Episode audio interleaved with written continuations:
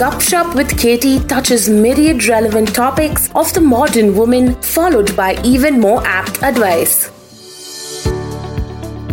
Welcome everyone this is KT and you are listening to Gupshup with KT और आज मेरे listener से मेरा एक सवाल है are you in a sexless marriage thinking that what is a sexless marriage then let me tell you A sexless marriage is a marriage with a little or no sexual activity within the partners.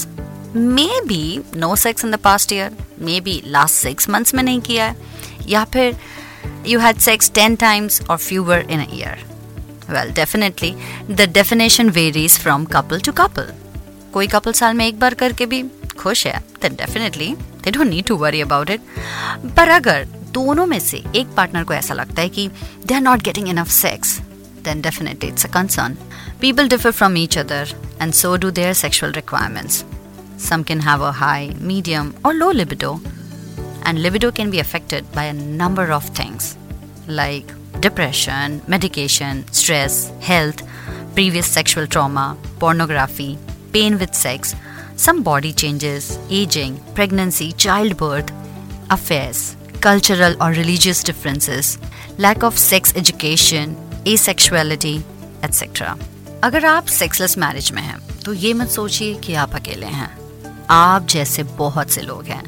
2017 के एक सर्वे में पता चला है कि 18 to 89 साल के लोगों में से 15.2 परसेंट मेल्स और 26.7 परसेंट फीमेल्स ने कहा है कि लास्ट ईयर में उन्होंने बिल्कुल सेक्स नहीं किया है।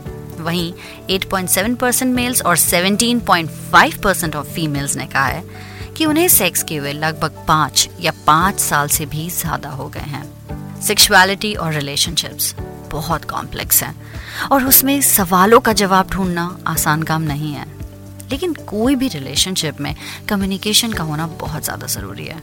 अगर आपको कुछ चाहिए और उसके बारे में आप बात नहीं करेंगे तो दूसरे को कैसे पता चलेगा कि आप क्या चाहते हैं? But yes talk without blaming and making other person guilty but please do talk about the issue that you have a friend of mine was discussing her sexual life with me और उसने मुझे बताया कि जब उसकी शादी हुई थी देन वो और उसके husband you know they were like really compatible same sexual needs लेकिन बच्चे के पास जो लड़की थी, उसकी सेक्शुअल डिज़ायर्स कम हो गई। And the husband was very vocal about it कि अब उनके बीच सेक्स कम हो रहा है। Husband was not very happy with it तब मेरी फ्रेंड ने डिसाइड किया कि she needs to put in an effort और कभी कभी मन नहीं था। फिर भी she got into foreplay that led to sex, which she enjoyed. And I think they're doing great now. Another person I know, she wasn't feeling too comfortable with her body and wasn't getting into sexual activity with her partner. And this another friend of mine who was a newlywed at that time, she was worried that what if she farts between sex? And such fears were restraining her from having sex with her partner, with her husband, new husband. And they both for guilty कि यार उनके कारण उनके partners को sex नहीं मिल रहा है। दोनों बहुत परेशान।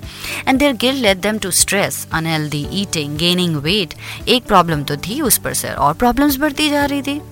And later they both decided to confront to their partners that why all of this is happening why they are not interested in sex in spite of wanting to have sex and guess what talking about it help them and they are happy now unfortunately सारे cases इतने simple नहीं होते हैं। There are many cases जहाँ एक partner ने दूसरे से बात तो की ओपनली कहा what they want but still no change which led to more frustration if talking doesn't help then give a shot to therapy therapy आपको फील कराएगी कि आप एक प्रॉब्लम का मिलकर सामना कर रहे हैं।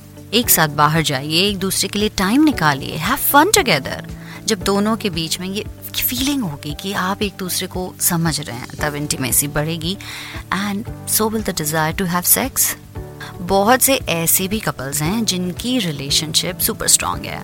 They love each other a lot they are caring बेहतरीन अंडरस्टैंडिंग है। But the only missing thing is sex अगर सेक्स को उनके में से, बीच में से हटा दिया जाए या सेक्स के बारे में अगर वो ना सोचें तो वो एक परफेक्ट कपल हैं। They are just made for each other But what if one partner needs sex in spite of that perfect relationship, in spite of that perfect bonding? What to do? Seek for sex outside the relationship? Well, that's what happens in many cases. The person who's deprived of sex in the relationship seeks gratification in an extramarital affair. And uska toll दोनों पे the cheater या and the other partner कितना होगा आप imagine कर सकते हैं and some people end up divorcing and some can't divorce because of the financial dependence, kids, some liabilities, etc. But my dear friends, if you are in a sexless marriage, तो ये सोचिए कि आप अकेले नहीं हैं. You are not the only one. But do give your best to make things work. Good luck and take care. You were listening to Gupshup with Katie.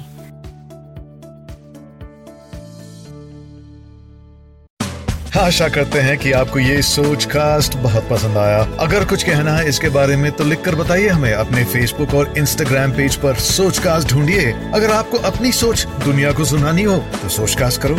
सोच cast